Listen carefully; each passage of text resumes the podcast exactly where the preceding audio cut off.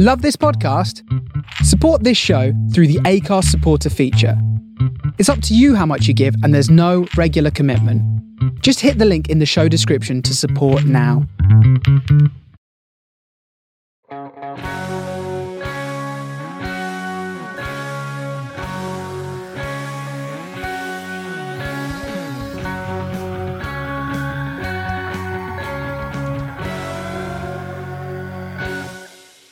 Hello, all, and welcome to another episode of Jedi Order Podcast. Firstly, before we go any further, we'd like to thank so much for everybody who's listened, liked, subscribed so far. It's literally in the hundreds now, and it's been absolutely awesome. Um, on this episode today, we've had such good feedback on the previous two revisiting episodes of A New Hope and Empire Strikes Back. So, Arsif is back again, and we're going to complete the original trilogy by revisiting Return of the Jedi. So, hope you guys enjoy, and without further ado, here is episode 6.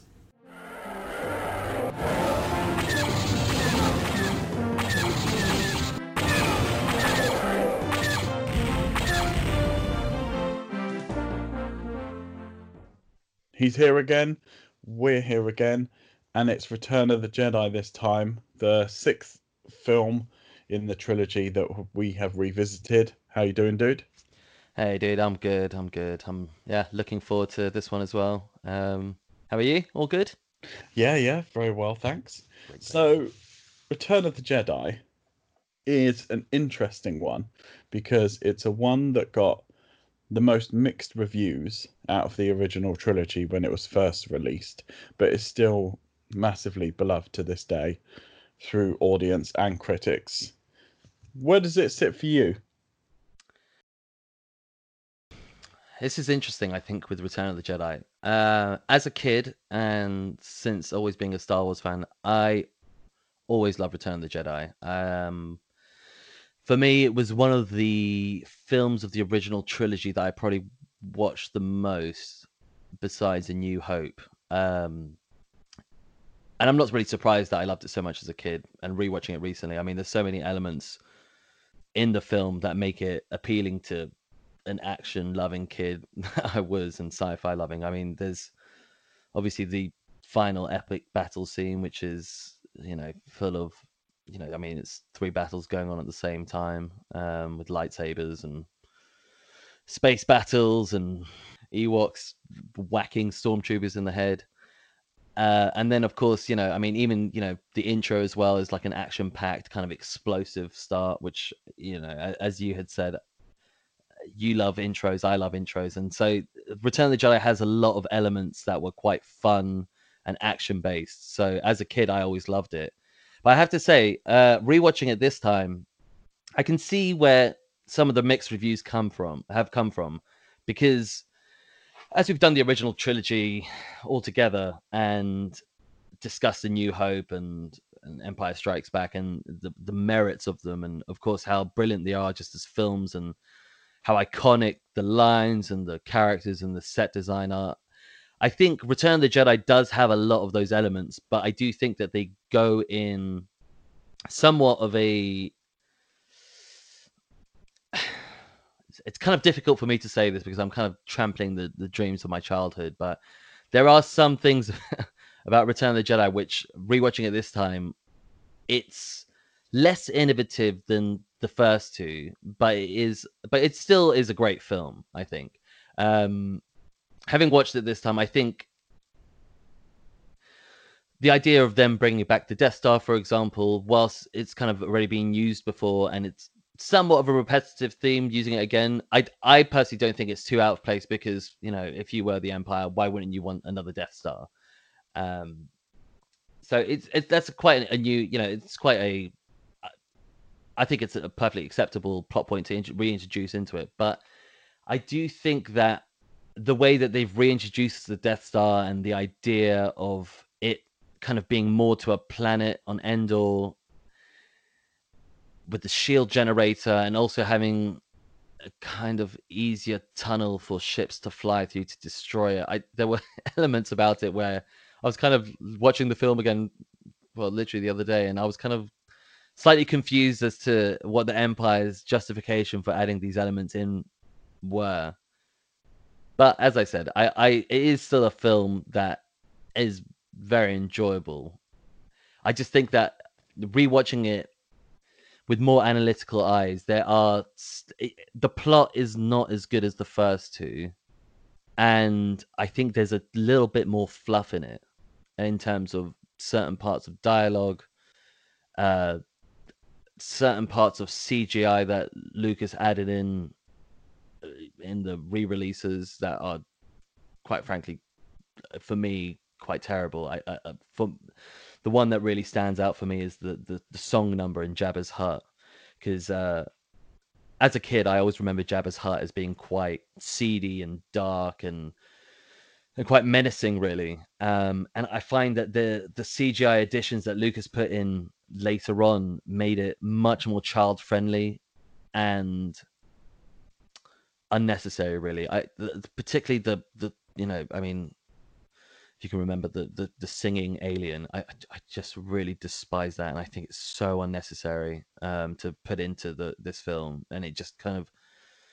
it, it it's that throwback to the silly serious nature of of phantom menace really where they just made it too child friendly to the point where it's quite annoying really and also it just the cgi really stands out against the the real characters in Jabba's Hut, which are all you know costumed actors, really, with really interesting masks. So, so as I said, I I think with Return of the Jedi, it's a film that I I do love from my childhood, but rewatching it with adult analytical eyes and and and the way that we're kind of revisiting for this podcast, I I do have a slightly uh. I, I don't look at it as fondly as the first two. Let's just say. I mean, what what do you think? Um, for me, rewatching it again, I mean, as I've rewatched it many and many a times, it still hits so many nostalgic notes for me. I think it's why I love these films so much. It's it's the nostalgic factor always wins me over every single time. Like you were saying as well, the Death Star return. I really personally I really like the Death Star coming back. For me in my head it's a part of the story that says that it wasn't as easy as the rebels thought to conquer the empire. And the death star coming back was almost like a returning character in some ways that it's going to take more for the rebels to be able to defeat them than just one lucky hit from a new hope that seemed to completely quash all empire at that time. And and that also leads into another a guy who has it seems a killer arrival in every single film. Vader once again has another brilliant em- entrance. And i love the line when he comes onto the ship for the death star because obviously they're in the point of rebuilding it as we see. It's half blown up and half ripped apart uh, saying that the emperor is not as forgiving as i am so he still comes in and he's still this angry menacing character. I do love the beats at the beginning of Return of the Jedi. I feel it's very much like Empire gives us doesn't waste a minute in trying to set up all those characters again so we understand where everybody is. Hmm. It does it with Vader and then it does it I love C3PO and R2D2 in the desert. It's like a reference to the New Hope, how they how we saw them in the desert, but obviously things might seem the same, but they're of course very different in where the story is. So I love those elements, those story beat elements that introduce us again to all these characters, and then the whole sequence of Jabba's palace, excluding the terrible CGI singing aliens, is once again another favorite sequence of mine. Like we talked about how Hoth was a really good sequence and how the Death Star in A New Hope was a really good sequence. For me, Jabba's Palace is another great sequence in introducing major characters again, but also bringing the band back together. Yeah, I agree. I I, I always l- loved the initial scene in Jabba's Palace. I, I, I always it always reminds me of of the start of Indiana Jones or something. It's like one of those great setting scene setters where yeah, you're you're you're getting the, the, the band back together and the characters are all in a certain well they're on a mission you know to save obviously to save han solo and i, I like the start with C3PO and R2D2 going in there. And then it's interesting. Again, this is one of those things that it's interesting seeing Leia going in by herself to rescue Han. And I have to say, rewatching it this time, I, as I said, I, I love this scene before, and I still and I still do. I think Jabba is a great character. I, I love his palace and this selection of characters out there, and how it's just dingy gangster dwell dwelling but I have to say, there are certain things to do with the plot, which um, it's quite funny. Uh, like rewatching it this time, I was unsure of the of uh, so our plucky, you know, the plucky band of rebels that we love: Luke, Leia, C-3PO, R2D2, Chewbacca, Lando. At this point, as well as now being included, they're you know going into breakout Han Solo. I have to say, one thing which kind of alarmed me this time was that it's funny how much of a lack of plan that they have which I think is quite interesting at this point because I'm not entirely sure whether it tells me that they've grown up or that they're kind of doing it as they did it in A New Hope. So in A New Hope, you know, the for example, rescuing Leia from the Death Star, that was all very off the cuff, and clearly the characters were just making it up as they went along. And that's one of the brilliant things about it is that it's the forming of the team, and they come together in this extraordinary circumstance and, and place, and to you know to do a mission for the greater good and re- rescue this princess and etc. And uh, and I, it's similar with Jabba. You know, Jab uh, uh with the Jabba the Hutt scene, that they're there to rescue one of their team members. It's Han. He's important. They love him, etc. But it feels that this time they have less. Oh, oh, well, just as as much planning as before. There's a little bit, but it's quite separated, and I find it quite interesting. Uh, I'm not entirely sure why they've done that, but it's quite interesting that they kind of send Leia in, and, and Lando's already there as a guard, and I'm assuming that it's to infiltrate the, the, the gang and Jabba's gangster group, but it feels a little bit unorganized, which I've, I mean, to be honest, as I said, it, it, I don't think it's wrong, but I just think it's kind of one of these things in which they haven't justified too much, or they, there wasn't too much planning. And then once Luke comes in, even once Luke Skywalker comes in to, to free Han, and it's quite funny because this time I, I wasn't really sure what his plan was because he kind of gets in front of Jabba and he, he threatens him, and then he tries to force pull a gun from one of his guards and, and shoot Jabba, and then he gets you know taken into the monster pit. And I think the monster pit's really interesting because clearly that's one of the things that Luke didn't think about in his plan, and it's very lucky that he beats him. But it's it's quite interesting that they've kind of taken this approach to take on Jabba, and it's understandable why they would do it in this sort of mission way because obviously they don't want the rebellion to go to war with Jabba, but this infiltration way it just feels as as almost as if they're still there's some recklessness to the rebellion, which kind of I think makes it kind of exciting because uh, as the Jabba scene kind of carries on, you can see that they are improvising. And I mean, for me, really, the only planned part is when R2 shoots Luke his lightsaber.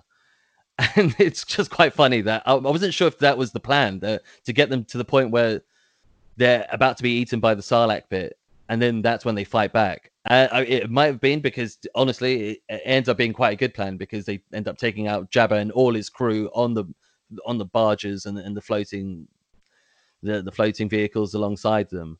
So it, it kind of ends up being a good plan. But as I was watching, I was like, I'm not really sure why they're doing it like this. But to be honest, the whole thing is quite entertaining to watch. I mean, you really see how far Luke has come in his in his training and as a Jedi Knight you know, as soon as he enters Jabba's hut, uh, uh Jabba's hut, uh, Jabba's palace, um, you know, he's already using Jedi mind tricks on the guards. He's uh, uh Jabba's right hand man. He's also using Jedi mind tricks on him. So, and Luke is very calm and collected. So you can see that he's progressed. And once obviously the fights, the fighting starts, he's much more skillful as a as a Jedi Knight and that I always generally enjoy. I, I like that kind of the movement of how he progresses in his, in his training. Um, which it would be nice to kind of see maybe like some of the progression in his training, but it makes sense that after his time with Yoda, that he's and obviously after the fight with Darth Vader, that he is wiser and has grown and is more pensive in in his role. Yeah, I very much do. I really like the off cuffness of it because I feel that's kind of it sums them up as a group. They're this they're this collective of mixed characters, and they all have their different traits and different elements that they bring to it. but they do follow that same beat through all three films. That they're even though they know each other now, they're still kind of thrown together, and everything is still has a loose plan to a certain extent, but it kind of follows the Han Solo way of plans. Yeah. Where it's just never tell me the odds. He just kind of goes with it, and that's how he kind of works his way through his life. Really, that's how they work their way through, and it's a very much Jabba's palace. There's so many elements to it that I really love. Going right back from when the droids first arrive. One of my, I've said this before, one of my favorite droids of all time is the gatekeeper droid at Jabba's palace sticks out the eye when he says whatever he says and C3PO says goodness gracious me it still makes me laugh every Hmm. single time but I also another element to it is when they first go in and they kind of go through the protocol that they need to in order to become droids for Jabba, the exploration of the dungeon cells with the random creatures in and the droid torture chamber and all that, and you see the last protocol droid kind of getting ripped apart. I, I really love the start to this film because for me it's it's bringing that adventure part to it first. Mm. The whole group are coming back together to take on the Empire again. And from where they left us in Empire Strikes Back to where they start now, I very much the first feel that the first 15 minutes of this film, I, I think it's like 15, 20 minutes or whatever it is, is kind of the reinstallation of hope in the story for Yeah. us to be able to go back on and follow the lives of these characters again. Yeah, I completely agree with you. Actually, there. In, in I mean, after the the ending of Empire Strikes Back, when it does feel very bleak and hopeless, um, and it could go either way with the. With, and also, of course, you know, you, we see Lando and Chewie going off on their own separate mission to start rescuing Han, and and already the what is left of the crew is already being separated. So you're right. The start of Return of the Jedi does feel very much like a return to hope for the the team coming back together and rescuing Han, and it does. I, I think that's probably you know one of the reasons why we look back on it so fondly as well in terms of uh, you know the nostalgia factor that it is a very hopeful film, and from the the start you really it does feel like an adventure and that things are getting better after the sort of depth that we plunge into in Empire Strikes Back. So I, I do agree that it does feel like that kind of plucky feel good adventure and it, and that and there is a great sense of satisfaction to take from that and and it, it's fun. It's fun. It's a fun scene. There's lots of elements. There's lots of things to look at. I mean we besides jabba and his, you know cronies as we've been to- talking about you know the fact that we're back on tatooine um as you said it's reminiscent of a new hope and and it's that sort of familiarity. And then I mean, I have to say, my favorite part of that whole scene is when the action really kicks off, and you know, you have Luke kind of wielding the lightsaber and, and really showing his stuff, and and Han Solo and, and Chewie kind of working their way around Han Solo's blindness and and defeating Boba Fett by accident. I actually, I mean, even those th- those kind of elements are kind of silly action. I, I I kind of enjoy them. I think it's quite funny that, and it's actually when you look at it, I mean, and also how ruthless Bob Boba Fett is as a character it's actually quite hilarious that he gets taken out in that way that he's so cunning and concise that he doesn't see the, the clumsy blind guy like whack him on, on the jetpack and send him off into the sarlacc pit. I mean that that is quite an interesting uh well you know ending as as we know him in the original trilogy anyway. Um If Uh, only we didn't have the dodgy CGI Sarlacc monster beak, yeah. which has been another George Lucas flourish in Return of the Jedi, which definitely didn't need to be there. It's funny how Empire he really tones it down, and then Return the Jedi is like, right, just prepping for Phantom Menace. But that exactly that's what that's the interesting thing about that initial Return the Jedi scene is that with all the CGI, it did feel like the type of CGI that they were preparing to use in Phantom Menace, where it was just like this sort of very obvious CGI and also quite silly. Uh, well, I say silly. Uh, it's like I suppose it's more child friendly um, because I remember I distinctly remember the original Sarlacc pit and how it was just this pit of spikes that digested people, and that was freaky enough that that thing lived in the desert.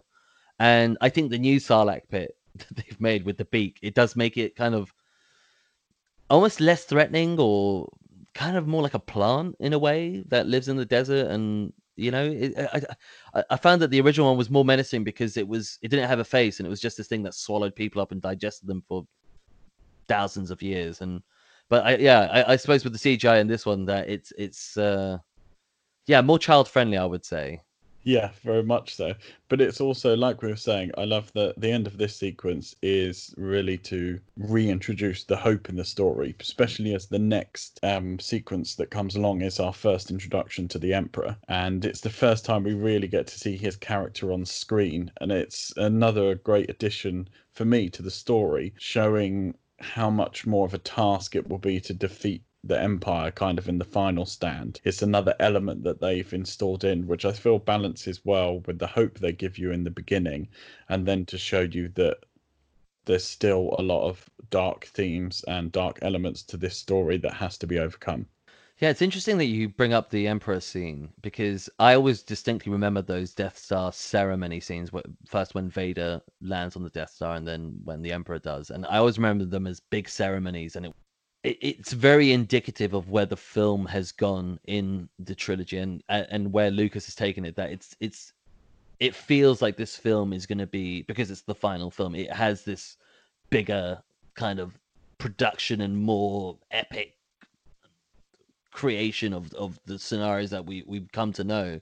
But I, I always loved when the Emperor lands on the Death Star, and you know you have the all the stormtroopers and and commanders all lined up to kind of greet him, and it, it goes to show, yeah, it, as you said, it's that perfect example of where the Empire is, and even though they have been defeated, and you know they're now back on the strong foot, and there's a greater hurdle to overcome for the rebels, and that's a great scene to to, to highlight it. I think. yeah and it's just a it's a first way of us seeing the relationship again between Vader and Empire, which is another transition. Vader's transition in this film, I think, is one of the most developed characters in this movie. He goes through quite an arc, mm. as well as Luke does again.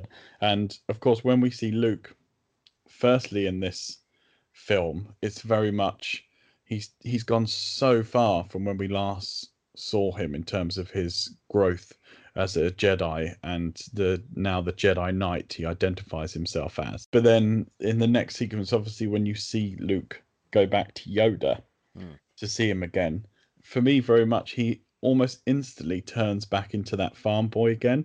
When you see him in Yoda's hut, that he's with his Jedi master, and he still shows that there's a lot of growth that he has to achieve to reach the wisdom of someone like Yoda and Obi Wan's level. Yeah, definitely. Uh, I think that scene with Yoda, it's um again, it's a it's a good intro scene, I think, to show where Luke is at with his Jedi ability because we've had the Jabba scene where which shows that he's it, and I think it, also explores the fact that it's not just about being able to you know kick ass with a lightsaber. It's also about the kind of inner peace that you have to achieve to not fall to the dark side, and that's what I like about the Yoda scene coming after the Jabba the Hutt scene. In that Jabba the Hutt scene, he Luke shows himself to be this this warrior and who's able to rescue his friends and beat many many people and you know kind of against you know great odds.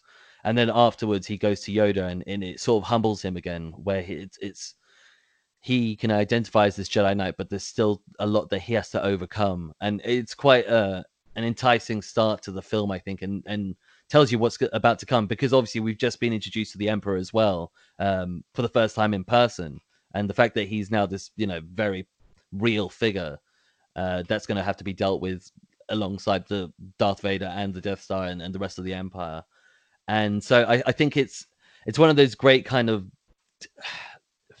atmosphere setters. I think that it's that whilst we're following Luke and he seems to have come a long way, and we see that in Jabba the Hutt that there there is still more to come for him in his development and also within the film. And then, of course, we get the return of Obi Wan as well, which for me brings an element that I really love in all these films the Jedi pep talks. Mhm. It's one of my favorite parts in the films. Um, Luke's interactions with Yoda and Obi Wan. But ju- I mean, just before that, when he says goodbye to Yoda, we get that second bombshell, don't we? That there is another Yeah. Skywalker. so so like oh yeah just to let you know just before just before i go to the force um i'm just gonna let you know you got a sister. See you later. I love that little Yeah. bit of information that yoda drops on luke at the last second. But i love the return of obi-wan in this particular sequence as well. It's kind of gives luke that reassurance to go the next step that we need him to take in his journey.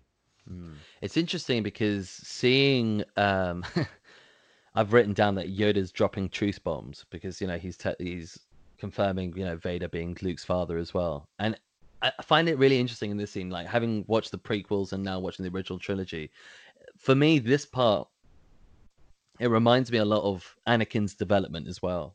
That you know Yoda and Mace Windu at the time they were restricting him in terms of his knowledge and what he can do and his independence, and that frustrates him and and, and causes friction between him and the Jedi, and ultimately separates him from the Jedi as well. And I think that's quite interesting that because at the end of the Empire Strikes Back, once Luke learns that Vader's his father, I mean, he's so gobsmacked that it, it feels.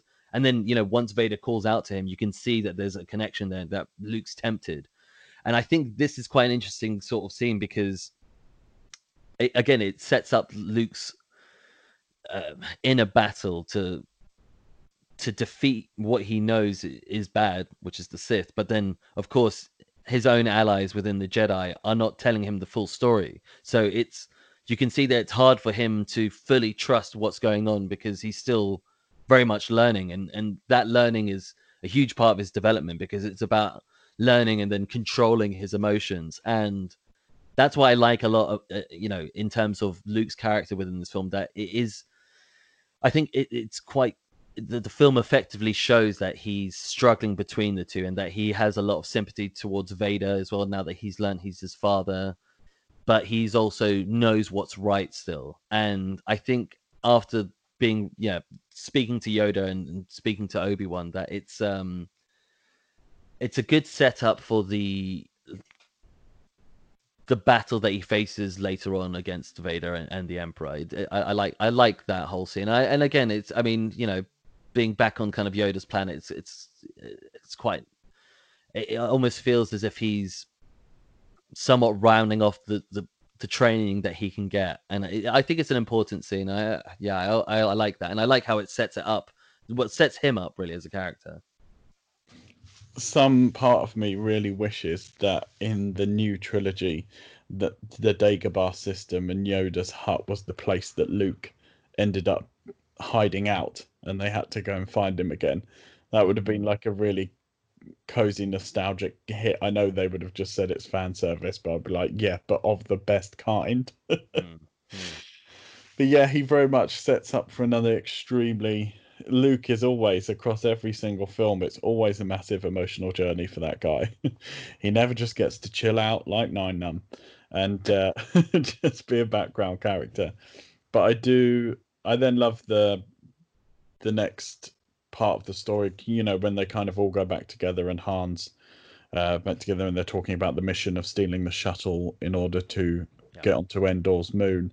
I love that. That's a very much. It's another, as I said at the end of Jabba's sequence. It's another line of hope that comes in the film because you've very much got, you know, you get to see Wedge again, and you get the new characters Admiral Ackbar, Nien Nunb, but you very much also get the teams back together when Han almost goes, "Well, it's just me at the moment," and Chewie's like, well, "Obviously, why aren't you asking if I want to come?"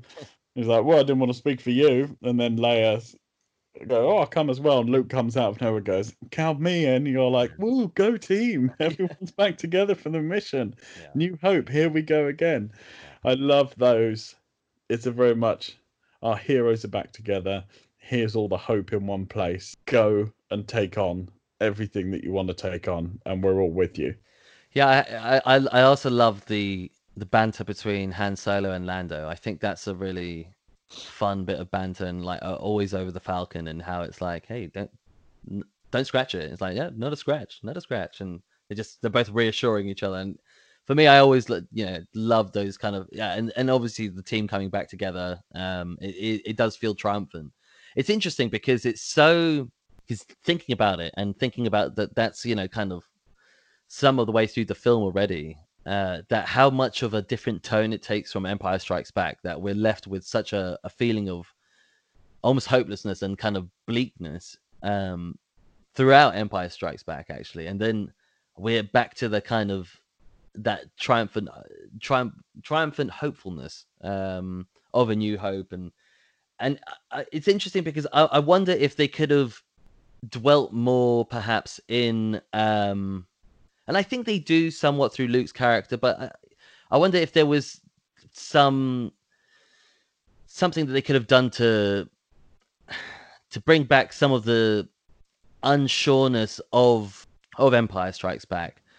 I look at this film very fondly, and I find that like there's a lot of happy moments in this film, which is great. But it's almost like for me, there's only one real sad moment, which is Yoda dying, and that's quite a bittersweet moment. And obviously, it's sad that you know this great Force character dies, but it, it's not even too sad because it, he's had such a long, wise uh, achievement of a life that it's not terribly sad. So I, I, I feel that there could have been almost some some further inclusion of stuff, but yeah, I, I, I did that. That is the kind of appeal of this film, really. Overall, is that it, it does feel as if like not only is the band back together, but with this sort of renewed a renewed hope to take on the Empire, and and so it's it's it's an interesting film. I think it's um yeah, I, the first half is quite interesting, as I said, like carrying on from Empire Strikes Back, and uh, and the, uh, the scene of them planning as well it's it's an interesting scene because again it even though it, it feels as if they've got these insane odds to go up against and there's the death star again and all of this stuff and now there's a further stage on endor that they have to take care of and it, it it's quite interesting because that that feels quite i mean almost as if they can't beat it but then everyone's so happy that it doesn't almost feel as if anyone loses real hope.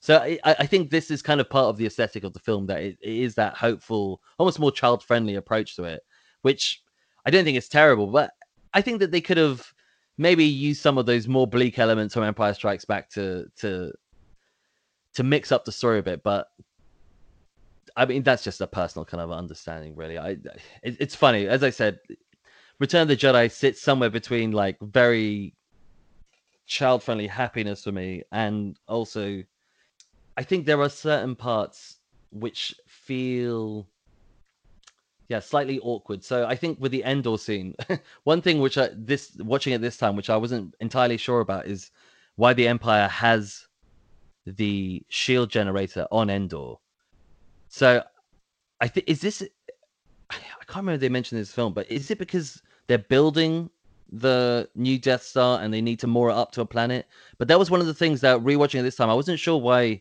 the Empire have actually why they haven't built the shield generator on the Death Star. And uh, you know, it's quite funny because I never really questioned this before, and then all of a sudden watching it this time, I'm like, why are they building it on Endor? It feels almost kind of ridiculous of the Empire that they first of all would moor the Death Star up to a planet, and then also to a planet which is pretty hostile uh, in terms of terrain and, and and people on there. So it was kind of one of those story points where I'm a bit like, oh, I'm, now I'm I'm not really sure why they're doing that, but it's still you know it's it's been done and it is what it is. But um, I know. What did you think about that? What what do you think is the justification for putting the shield generator on Endor? I guess it's something that can be explained in so many different ways, mm. but the way I think you they're expecting you to look at it, because obviously we can overanalyze this in so many different ways that they should have gone about it. But I guess it just means that they need that shield generator to be operated for somewhere else other than the Death Star as almost a backup whilst everything else is half built. So that regardless of anything else, they need protection.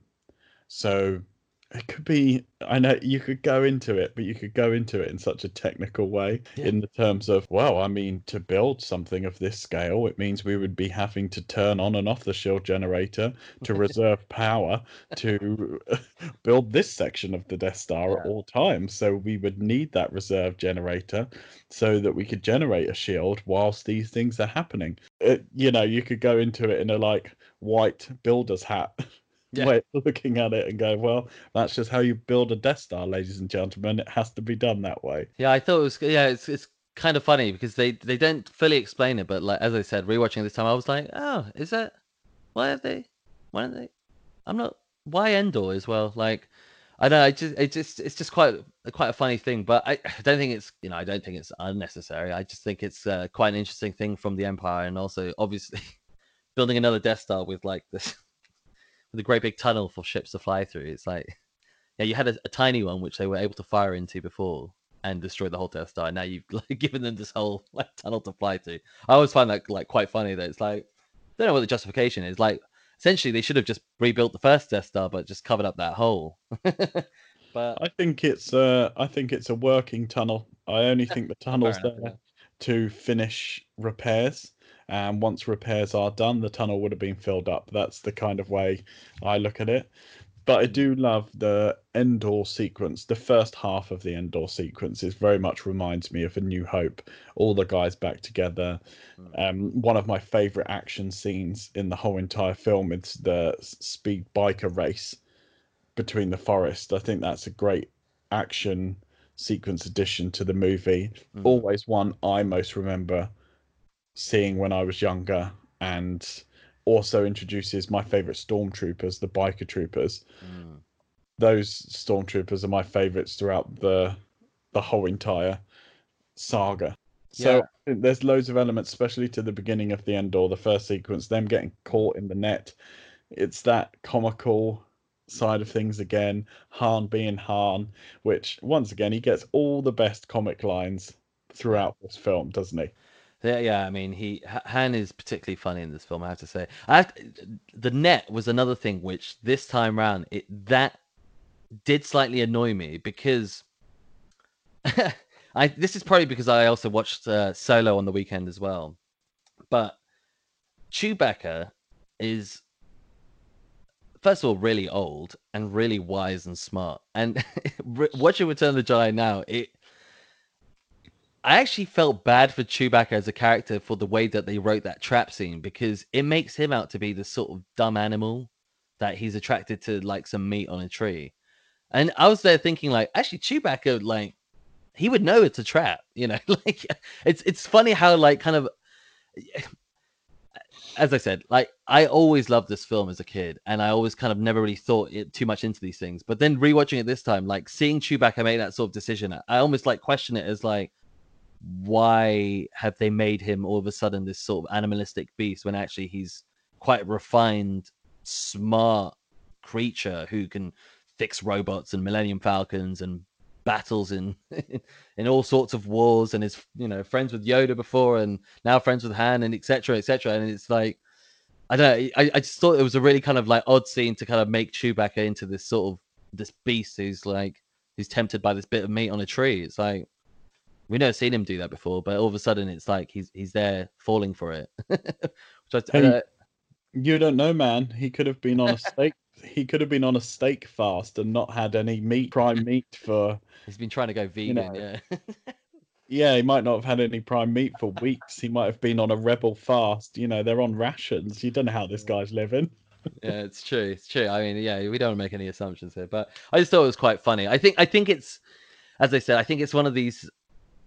Now looking at Return of the Jedi, I think it's one of those elements that Lucas has put in that it, it, it feels a bit more child friendly and it feels a bit more, um, like big spectacles or quite interesting or using elements to make it appeal to a wider range of audience. I, I, I you know, I I hesitate from using too much of the child-friendly label because I do think it is that this film is more child-friendly, particularly compared to Empire Strikes Back, which is so dark and bleak and wrestles with good and bad. And this one, it feels much more hopeful. And there are elements like you know we start with the kind of hopeful beginning, and then you've got you know the, as I said, the only kind of real sadness is Yoda dying, and then you're kind of on Endor, and Endor seems quite uh, fun and lighthearted in in a lot of ways. And then of course we meet the Ewoks, and Ewoks, of course, you know they've been criticized before for being too child friendly, but I I personally think I I have always liked the Ewoks, and even though the Ewoks are this sort of child friendly teddy bear. I think that they are great Star Wars characters because, first of all, they end up being against the Empire because the Empire, you know, is destroying their planet, and you know they join up with the rebels. It makes sense. And also, I just love how the Ewoks are these tiny little bears that then end up, you know, committing themselves to a full-on war. And it's that sort of great side of of the Star Wars morality that these are actually very brave little bears, and they kind of deserve to be treated like heroes afterwards. And especially when you compare them to, you know, a group like the Gungans. I mean, gee, like I so much more prefer the Ewoks and their kind of you know fun furriness to the Gungans and their oh just their annoyance of like their tactics and and their reactions to things and so it's quite funny. I, so eh, yeah, the Endor, and I agree that the the the riding scene in Endor is a really great bit of action. Um, but I just you know it's interesting because I think with some parts of the Endor um, kind of setup, I think there is it's interesting because the dialogue isn't it's a bit more fluffy uh, as I would describe it. Kind of there's a little bit more interplay between the characters, and it feels not as concise as before. I don't think it's bad. I just think it's more softening uh, to kind of a wider range. And you know, you've got the kind of like the banter between, you know, as we said before, Lando and Han, and then you've got Chewie kind of falling for the trap, and and then you know the Endor kind of like the, the racing scene is is uh, or I shouldn't say the racing scene, the battle scene on the bikes um, is it's a spectacle. So I, I think I, am cut. It's interesting because rewatching Endor now, I, I, feel a bit more mixed about it. Although I do like the, I I like more of the second half when they the the dialogue gets a bit more serious and when C3PO kind of convinces them and things like that and gets them on side. I think that's all more concise, really. And I, and then of course I love when Luke and Leia talk, and I, obviously that's a really important scene between them. Yeah, I mean the Ewoks are. I always find it funny with the Ewoks because they're this cute, to a certain extent, um, small bears, but at the same time, if you saw one of those at night time, scare the crap out of you with their big, um, blacked out eyes. They're they're definitely a very much fun and enjoyable element to the story, and they obviously play a really key part in the final battle. And it could be you could look at it as a redemption for Chewbacca because of him getting caught in that net is how you meet the Ewoks. So, and the Ewoks really are the ones that scupper the Empire's plans for the trap that they've laid to capture the rebels on Endor they're the ones that turn the tide. And yeah, very much. If we're in a battle sequence and I had to choose out of Ewoks and Gungans, then yeah. I'm very much going down the Ewok route because hey, just look at the the tree logs that they use as battering rams. That's one instance which seems very effective. Yeah. But yeah, there is um completely understand you. This film is kind of split into two element, two parts where the beginning is and the middle is more hopeful and is mm. more child friendly. But there there are still a lot of dark elements to deal with. Mm. Something that we kind of see when it goes back to, I would say, Vader's first kind of confrontation with the Emperor, where the Emperor criticizes it. It's when they first allow Luke, Leia, and Han to go onto Endor, and Vader goes to it, the Emperor to report that this has happened. Mm. And the Emperor comes back at him straight away, saying, "You've disobeyed an order because I told you to stay on this command ship." And Luke and Vader's just obviously obsessed with finding his son and almost trying to convince the emperor that but i need to find him and i need to follow this through. And you kind of feel knowing the information we know now not from a first viewing perspective but the information we know now with the prequels and everything that that is very much a little element isn't it to the turn of the tide between the emperor and vader's relationship. Yeah actually that's one of the one of the things I wish they'd included more of is is more of the Emperor and Vader actually uh, earlier on in the film because I think we get a lot of them later on once you know Luke's obviously talking with them and, and they're trying to tempt him to strike the Emperor etc. I, I I want more of the Emperor earlier on because it's there's a lot of things that intrigue me about the Emperor like I mean, one of these re- really random details, but you know how he arrives on the Death Star with that posse of like guys in like Russian hats and things like that. Do you remember those guys? Yeah, it almost looks like he arrives with his own um, political aide. Yeah, to some extent. Uh, that's the thing. It, there's those, and then he also has the guards, which are kind of covered in red, and they look quite menacing as well. And I think those kind of two things. I, I I'm just curious as to like who the hell they are and like what their function is and what they can do because it's just they just look like quite interesting characters. And we never really explore that with the emperor because we have quite limited screen time with him um, in the particularly in the first half of the film. And i think that's one of the things that perhaps could have balanced out the film a bit more that there's so much hope from the the rebel side initially that i think they they could have done more on the empire side to sort of show that it's going to be it's not an it's not going to be an easy battle for the rebels and that there's there's lots kind of going on and and the emperor has is cunning and perhaps what his future plans would be. You know maybe if we had some ideas as to what he would do after he defeats the rebels like perhaps he would he wanted to i don't know carry on or there were certain planets that he wanted to blow up or something like that and you know to ensure that the empire you know maybe if he wanted to destroy the senate or something for example as well. I think that could have been an interesting plot point to include to make it a bit more serious and also show what the emperor's true intentions were and because obviously he's he rules the empire but as we've seen in A New Hope and Empire Strikes Back, there is other political elements within the universe that they're still wrestling with. And I think in Return of the Jedi, they could have gone a little bit more into that.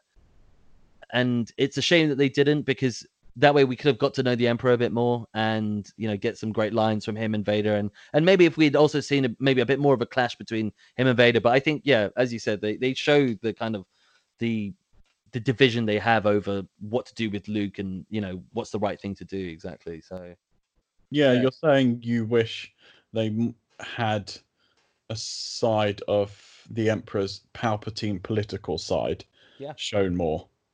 Yeah, why not? I mean, you know, it's it's he's such a main villain to this whole thing, and we and we don't see him in person until this film. That it's um I almost feel that they could have done more with him just because as as we've seen in the prequels, I mean, he's such a political. Well, he the way he rose to power was so political, and he was the type of figure, and how he manipulated different people, and and we get some of that at the end of the film, and that's great, and I I like that, and I I like that he's this menacing villain who's you know cunning and and assuming and and trying to tempt Luke in because he knows what he's going to do, and those sorts of elements are really interesting, and I just think that we could have got more of that early on to balance out the sort of child friendly elements that the film starts with. Yeah, once again, it's very much split into two, isn't it? We kind of get those elements more in the second part of the film, and his relationship with Vader is really explored a lot more. And Vader's transformation as a character is explored more, a lot more in the second part of the film than it is in the first, especially when you see Vader's first interaction again with Luke on Endor when they talk, and you already see then that Vader isn't. He's he's already taken a step back from the menacing character that he is to a certain extent. When he's telling Luke, you don't know the power of the dark side. He's very much trying. I feel he's saying it out loud to try and convince himself that the dark side and the Emperor are the only way and the only path for him to follow at this particular point in time. Yeah, absolutely. I, I like those scenes between Luke and Vader. I like that scene particularly before they go up to the Death Star, where they're still on Endor and talking with each other, because I think that is a very revealing conversation about where the relationship is at this point. That they're both trying to convince each other that they are right, and they're both kind of opposing each other. And and you know, and the interesting thing is, like, neither of them are wrong. Uh, really, is that you know, Vader does have some good in him, and Luke clearly has some, you know, some bad in him. And I think I, I, I I like those interactions between them in this film because I, I like seeing Luke being tempted by the dark side, and you know, as I was saying with the with the Yoda death and the Yoda scene, that that sets up that that internal battle that he has to face, and I think those conversations between him and Vader are very well placed to show that he still is susceptible to influence and, and change and and you know and that he wants to be with his father. And it, wasn't as he thought. Um and I, I think that adds kind of further depth to his sort of development as a Jedi. So I, I, I really like those scenes. Yeah, and it also leads on to for me one of my favorite scenes in the film and we, we briefly touched upon it earlier but is that whole dialogue between Vader, the Emperor, and Luke in the throne scene while we have all the battles going on on Endor and in space as well outside the Death Star. That is very, I find that scene very rewarding. It's really good because you get to see such a character development in both Luke and both Vader, and then you get to see also that the Emperor's plan all along was to kind of remove Vader. He's almost seen that I don't kind of need you anymore. I've got a younger apprentice. Then that's my motive. Vader's realization in that.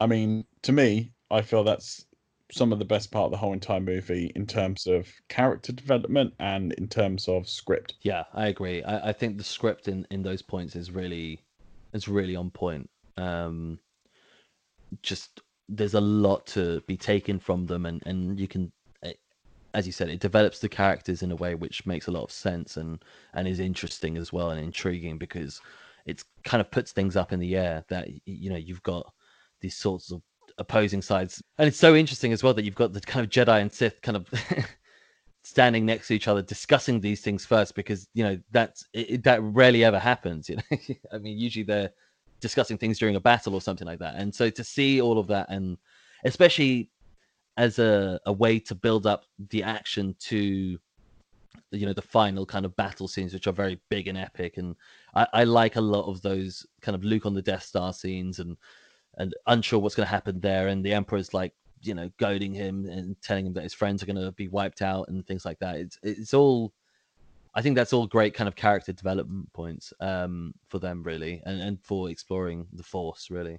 Yeah, for sure. I I really like the balance of the final sequence of the film, having that serious tone discussion between those three, which obviously evolves into the fight between Luke and Vader, and then eventually cutting off his hand and Vader turning against the Emperor in the last few seconds. But I love the balance between that, the fight that Leia and Han are, are part of on Endor with the Ewoks, and also you have Ackbar and General Lando having the fight and yeah. trying to take down the Death Star at the exact same time. I think it's a really great ending sequence actually because it really doesn't we've talked about this before, it doesn't waste any time. It uses up every minute in those in those final scenes of the film with story coming in at all different angles. Uh, I find it a very rewarding end due to there's so many elements coming together and they're all working with each other really well. Yeah, I agree. I, I the the final battle scene for me is um, it's it's one of those cinema great scenes. I and I remember watching the the remastered version of Return of the Jedi in cinema and absolutely being like gobsmacked watching that whole you know battle sequence. I mean, the way that there's three battles going on at the same time. You've got a lightsaber, the ultimate lightsaber battle, because now Luke is kind of up to par with Vader in a lot of ways, um, you've got the the space battle, which is massive, and the star destroyers and the Death Star and the Rebels are all you know going in with all the all their ships, and then you've got the battle scene on Endor as well between this you know the Rebels and the the Ewoks against the Empire. It, for me, the action doesn't let up in that, and I I really yeah, it, it's so it's so triumphant by the end that you you you really are punching the air and and and laughing out loud with the characters, especially when Lando flies out the Death Star. You know, once it's it's blowing up. I, I always love that part. That you know, because I love Lando as a character. I think he is a great character, and I, I I love also the fact that he kind of joins the rebels and is and really get stuck in as well. And you know, because he has such a comfortable life before, and he, you know, he was just a sort of you know entrepreneur, and now he's like this general kind of fighting amongst them, and and he does great things as well. And he's a smart character as well. So I, I, I always love that final scene. It, it really sits fondly with me. And and rewatching it this time, I have to say, I, I still had the same kind of punch the air feeling. Um, it is it is a very triumphant uh, ending yeah, it's funny what you say because Lando and Han have that exact same story path to a certain extent, don't they? They've kind of been these scoundrels, smugglers, you know, wisecrackers, getting their own way, arrogant guys who have just done their own thing. And then they've got to a point in their lives where they're like, I think I can add a lot more to this. and I've suddenly found that I am an extremely honourable man and I'm going to go join this fight against the rebels. And of course, they add so much to it. Um, yeah, the rebels are sort of like a the Star Wars equivalent of charity, volunteering. yeah, I'm going to go and join the Good Samaritans and blow up that big thing in the sky. And kill loads of people. but they're bad people. Odds if they're bad. yeah, I know, I know. It's all justified now. Uh, yeah, I love. Also, I do find the scene between Luke and Vader at the end there, well, when I guess he becomes Anakin again. I find that a very rewarding scene for Luke emotionally for the journey he's gone over, especially over the past three films. Yeah, I mean, that final scene with the Emperor and with Vader is. I, I love it. I, I think it's very. I got quite emotional actually watching Vader, first of all, being beaten and, and and seeing his arc over the three films as well that he's gone from this sort of ruthless badass in a new hope where he's taking absolutely no shit and leading from the front, and and that carries on in Empire Strikes Back. But then you delve deeper into his where his character is coming from and how he, he uh, and how he works. Um, and then you know you get him in Return of the Jedi, where all of a sudden he's he's starting to question himself and because of Luke and, and the influence that Luke's having on him. And I love that kind of ending scene where he's kind of down and beaten, and then looking at the emperor and he and even though he's wearing a mask there's so much emotion in looking to his son and then to his mentor and then back to his son and and then he picks up the emperor is like well you know what? Screw you you know and just throws him off into the reactor. Like for me that's such a a moment of of joy. Um and also it's it's one of those things where even though Vader is the ultimate villain and bad guy it doesn't feel at all out of place for him because as we've been building up over the film that he's been having this these sort of clashes with the emperor and then he's been talking with luke and you know and whilst he was always of the impression that it was him you know he wanted to draw luke to the dark side it's him who ends up being drawn back to the jedi side. And uh, and yeah i find that very emotional and it's not out of place and it, it, it's it's a great resolve for such a, a powerful character with so much depth as well. And especially knowing after you know uh, once the prequels came out and seeing how he went from being this plucky nice kid to well i mean he was you know slightly arrogant and whatnot but he was never a bad person. And then he you see him go dark and then of course new hope and empire strikes back he continues that you know he's so dark and then this is the sort of his um sort of it's a great resolution i think as a character and it, it it's his his redemption that's the word i'm looking for. It, it's a proper redemption for him i th- and i think that's one of the things that return of the jedi for me really does well is that vader's redemption throughout the film is is quite it is well shown and that whole kind of sequence really it, it illustrates that that that change back to loving his son again and, and not being completely evil. Well, rediscovering Luke for Vader, something we know more because of the prequels, I completely get, but you can understand it as well from just seeing this original trilogy. It's rediscovering that tiny bit of hope because he, in his mind, had technically lost everything. We know he'd lost Padme and we know he'd lost his children because obviously knowing Padme was pregnant at the time. Once again, that is knowledge from seeing the prequels and then watching these films again. But that's where we are in the Skywalker saga, and that's our views of it to a certain extent. So,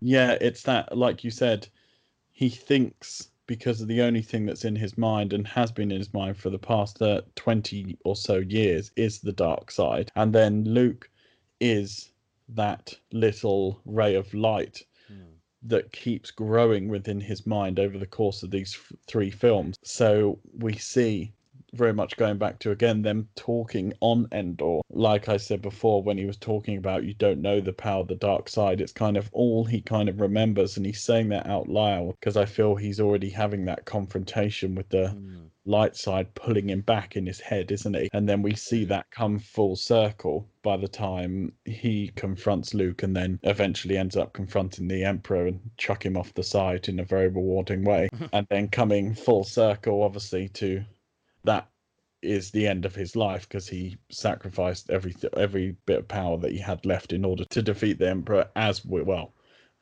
Not now because he came back, but still for that yeah. for that particular moment. It, it's a really interesting journey when you analyze Vader's journey across the whole three films. Yeah, yeah, it's it's.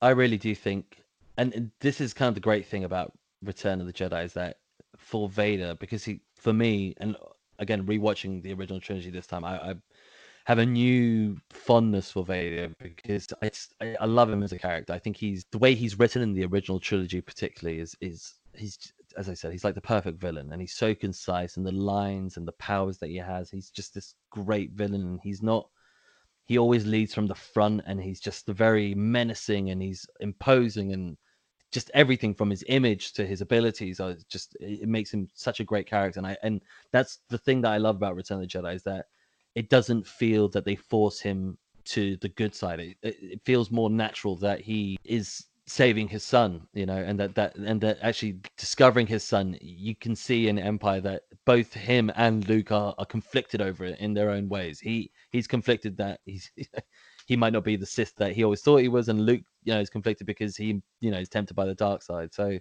I think those are, I, yeah, I, I love Vader's arc over the three films. Um, but I have to say that one thing about staying on the topic of Skywalkers and what we discover in Return of the Jedi, of course, is that Leia is also a Skywalker. Big reveal, interesting. I have to say, in this film, I am Leia as a character for me is a little bit of a disappointment in this film. Um, and the reason I say that is because I think in Empire Strikes Back, she had really grown.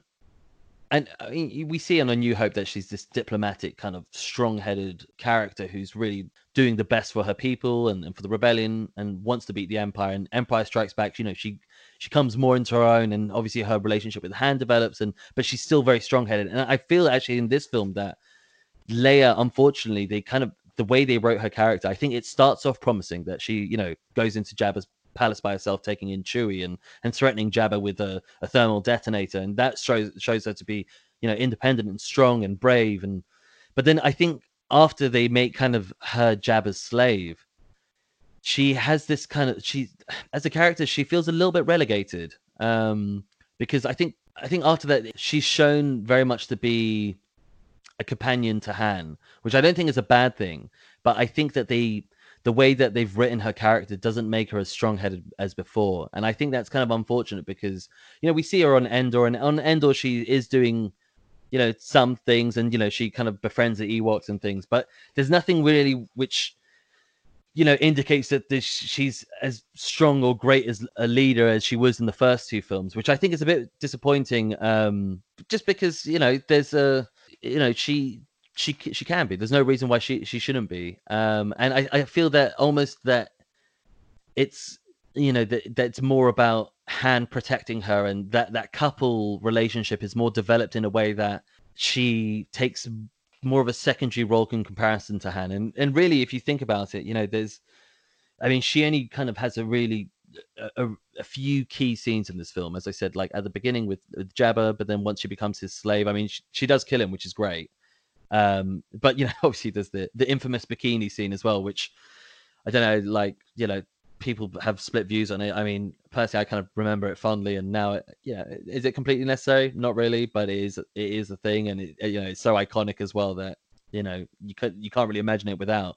But I do think that it's kind of indicative of where like her character is that she's kind of been relegated, and and you know, like one of the kind of key bits of dialogue that she has is you know when she's talking with Luke on Endor about, and Luke reveals to her that you know they're brother and sister, and that Vader's their father, and and I feel that the writing for her could have been better. I don't know. What What do you think about Leia in this film? Do you, Do you agree, or how do you? Um, I kind of feel you also you have that thing to contend with when you're telling a story over three films and you're in the final film you have always have a lot of pieces that you need to put together to complete different story arcs and once again with a film over a series you have limitation in terms of time so for me, I I like Leia's character is one of my favorite characters of all time across the whole Star Star Wars saga, and Carrie's performances as Leia even more so in the new trilogy are just brilliant. It's some of her best work, especially in the last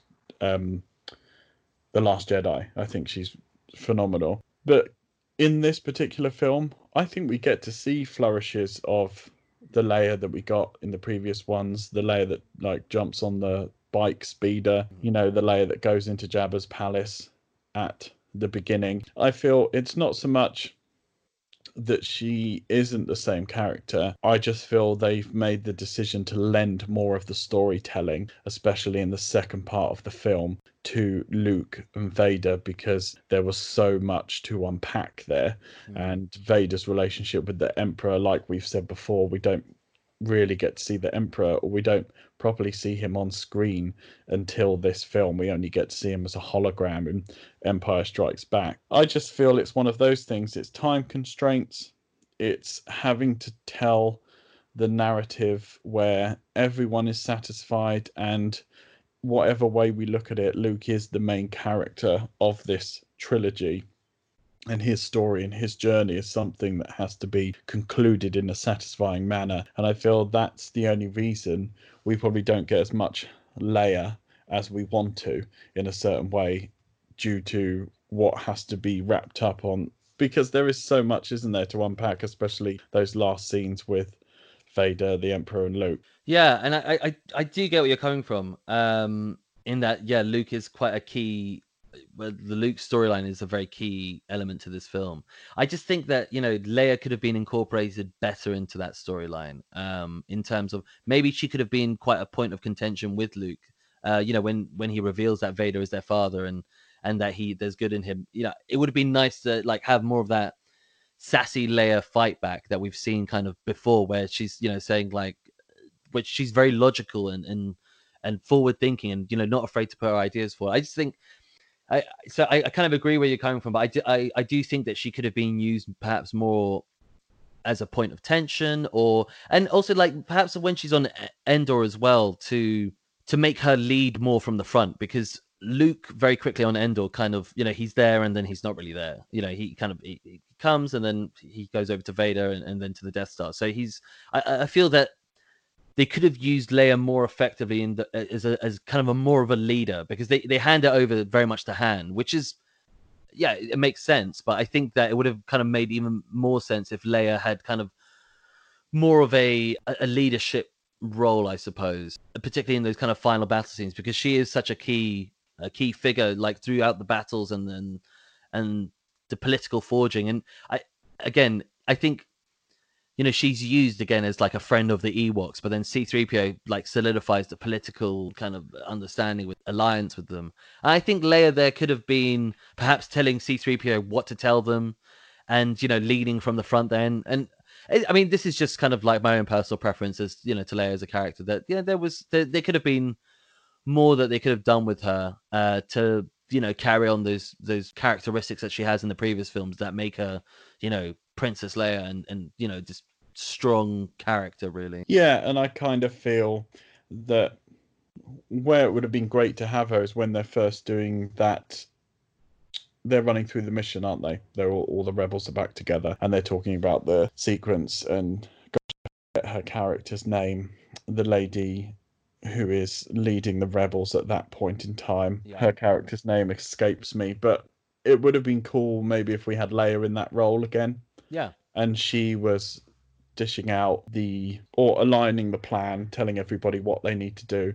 That would have been cool because that would have hit exactly the, in the same way that she does on Empire. Yeah, and it's actually kind of surprising that she doesn't do that because you know she's at that point where she's been part of the rebellion and she is probably very senior. It is surprising that someone else is briefing everyone. You know, so yeah, I guess it must be just because she was off doing another mission at that particular time, and then came back into the fold and was catching up. But well, I suppose yeah, that's when they go to rescue Han and everything like that. So perhaps you could justify that way. Yeah.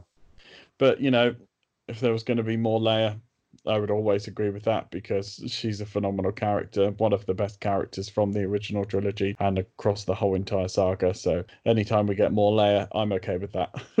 yeah, exactly. Yeah, and as I said, I mean, for me, like you know, as we discussed um, on the on the podcast about Empire Strikes Back, I mean, you know, the relationship with Han and Leia is just so such great chemistry, and and you know, Leia's.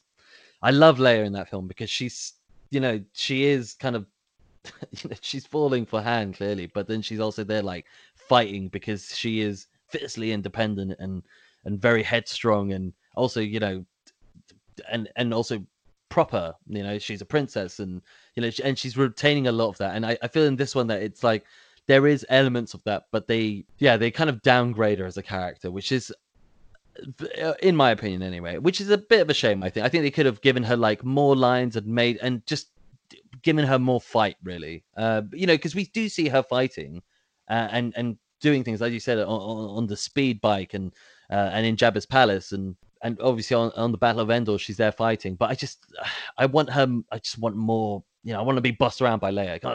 To, to tell me something, Leia. Like, you know, like I, she's just such a, a strong character, as I said, and like she and she makes great decisions and she's very wise even since the first film i mean very perceptive very understanding that here it almost feels like it, they've they've done away with some of her development which is a bit of a shame but we said it, it, it's not something that stands out too much but i think they could have just utilized her better really especially in luke's storyline i think she could have been more of a, a source of some contention for luke that you know perhaps you know him talking about vader and him not being so bad. That there could have been more to that. Um, but that's really just kind of my opinion, really. Uh, wouldn't Wouldn't it have been a really interesting scene if Leia actually joined Luke back on the Death Star? That confrontation between the Emperor and Vader, and you had Leia in there as well. That would have been a really interesting. That would have been yeah, pretty wild. I suppose then they would have had to given Leia some some force powers, which would have also made some sense as well, um, considering that also you know she's and that's another thing I think with Leia as well is that you know in Empire Strikes Back, Yoda does bring up the fact that there is another Skywalker and there is another one, mm. um, and that's such a point of intrigue that I feel that Return of the Jedi doesn't justify that intrigue as much. It, it, it reveals that she's a Skywalker, fine, great, but then is she another Jedi? We don't know. We don't see her have any powers until well, Last Jedi, really. Or I don't. I mean, I, did, I can't quite remember if she does demonstrate anything in Force Awakens, but you know, it, it, I, I feel that yeah, they could have made more of that. Really, she demonstrates it in the way of using the Force to recognize things happening, mm-hmm. in the same way that Obi Wan uses the Force in A New Hope, when you see Alderaan being blown to bits and Alderaan, um, Obi Wan feels the disturbances in the Force and has the Force connection that Leia shows in Force Awakens and throughout the original trilogy. Not the original trilogy, sorry, the new sequels. But for me, overall, this film is it's just another happy, nostalgic, fun ride because it's the same way I feel about the whole entire original trilogy. Hey, I mean, I really feel about it. I'm going to be honest about the whole entire Skywars, Skywalker saga and all the Star Wars films. I just have a fun time and you know it's been fun looking at it from a different point of view and analyzing certain bits and certain story elements but it's still such an enjoyable ride for me. I still love it every single time i watch it and every single time i'm really satisfied with it. How about yourself? How do you feel at the end of the original trilogy? I mean i like I, as I said, I always loved Return of the Jedi as a kid, and even though this time I had some reservations with some of the characters and some of the plot points, I still by the end of it, it just I, I'm always jumping for joy and punching the air, and just it, it is, uh, and it's probably a lot to do with the nostalgia of it, but I, but also I just love because the thing is, is that as I said, I have some issues with Return, Return of the Jedi, but I don't think it's a bad film by any stretch of the imagination. I think a lot of the action is bloody great. Uh, I think a lot of the dialogue is great. I think the way it kind of resolved the storyline. I mean, I've I've been reading that you know Gary Kurtz, the original producer uh, for New Hope and Empire Strikes Back, he had some issues with the fact that Return of the Jedi finished so triumphantly and so hopefully and joyfully, and that they could have added a bit more of a bittersweet feeling to it. And I and I think it could have done that, but personally, I also really love the fact that it is a triumphant win against the Empire because of the way we've seen the Empire throughout the films and also in the prequels and how they've come to be. That it's this great menacing force, and then you have good overcoming it through just and and also the rebellion that they're this kind of small band of of, of pilots and, and and soldiers who really are fighting for the greater good, and then they they win, and it, it, it is a joyful uh, message to to to send out. And I always have warm feelings whenever I watch Return of the Jedi, and and to be honest, for the for the trilogy, I. I mean, it really is for me. I think it might be the one of the best film trilogies ever made, really, because of the the consistency across the trilogy um, in terms of the character story arcs and the development. I I just think it, it nails it so well. Like you know, seeing Luke finish as this Jedi Knight and where we've seen him come from on Tatooine and the hardships he's had to go through, and as well as Han and, and Leia as we've seen, and and C-3PO and R2-D2. I mean, you know, as the comic relief, they're, they're so good across the three films as well that I I, I this trilogy really nails a lot of great storytelling, which is rare these days, and also you know, as I said, the consistency um, across the three films and and the story arcs is it, it it's done so well that none of it really stands out as as awkward or, or badly done. It, it really is quite well rounded off and. I mean, and also, I think as a trilogy as well, you know, as as we discussed on on the the podcast about Empire Strikes Back, the fact that you have a New Hope, which is this sort of hopeful scene setter, and and and it's kind of quite adventurous and all over the place. And then it goes to Empire Strikes Back, which completely changes the tone and flips on its head and makes it bleak and sad. But that you know adds so much context to the Star Wars universe and the characters that we're following. Uh, and then you know to return the Jedi which goes back to that hopefulness it, it does feel as if the, you know you do you go on a journey yourself that of one of of hope and then despair and then and then triumph and winning you know and and it, it, as I said, like by the end of it, you're, you're kind of so it, it is very exhilarating to watch them. And and as I said, like, the other day I watched all three in a row, and it really does make me feel very happy that these films exist and that they and that we're able to watch and appreciate them and and and dive so much into the story. Um, so yeah, I, I yeah, yeah, nothing but generally great recommendations in terms of the the original trilogy. I I, I I do think Return of the Jedi is probably the weakest one of the films. I, I never used to think that, and I never thought I would say that. But I, I think watching it with a fresh pair of eyes, I do think it is the kind of. It was very. I think as a film, it's very indicative of where Lucas was going afterwards in terms of his story making and, and incorporating more CGI and making more child-friendly elements uh, within his films. Um, which I, you know, as we've discussed in the prequels, it's not all terrible. Uh, it's not a bad thing to go more child-friendly and, and broaden it. I just think. Um, yeah, it's just there's something about A New Hope and Empire Strikes Back, which are kind of such well-rounded, perfect films for any age, really. That you know, Return of the Jedi almost didn't need to give that kind of math, uh, the further audience appeal, but the fact that it does, I don't think it's a bad thing because you know there's loads of great characters and moments, and yeah, it is a very enjoyable film as well, and I and it's a great way to to end the original trilogy as well in, in a triumphant way. Really rewarding watch, as it always is. I always kind of say watching these films is like being at Christmas. It's just a nostalgic, cozy feeling that you get every single time you watch them. It's great characters, it's great story, and it's just all round great fun. I think that's the perfect way for us to end it there. I really hope everyone's enjoyed us talking about these films. If you've enjoyed us talking about great, if you don't believe or agree with what we're saying, that's great too, because it's just great to watch Star Wars and talk about Star Wars. So, Arsif, thank you once again. Much appreciated to have you on this to talk about them. Oh, thank you for having me on, Ben. It's been yeah, it's been wonderful to rewatch them and, and discuss them with uh, with fresh well i say fresh eyes with with modern eyes or up to date eyes but it's it's been wonderful. And yeah it's i mean as we've been saying there's so much that you can dive into the star wars universe that it's uh, it's a pleasure to have them as as bits of pop culture to always dive back into. Amen. Cheers mate. Cheers dude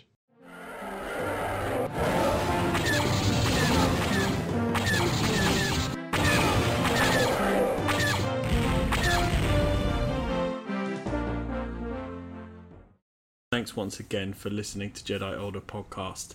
Please make sure to like, comment, and subscribe if you haven't already, and may the Force be with you.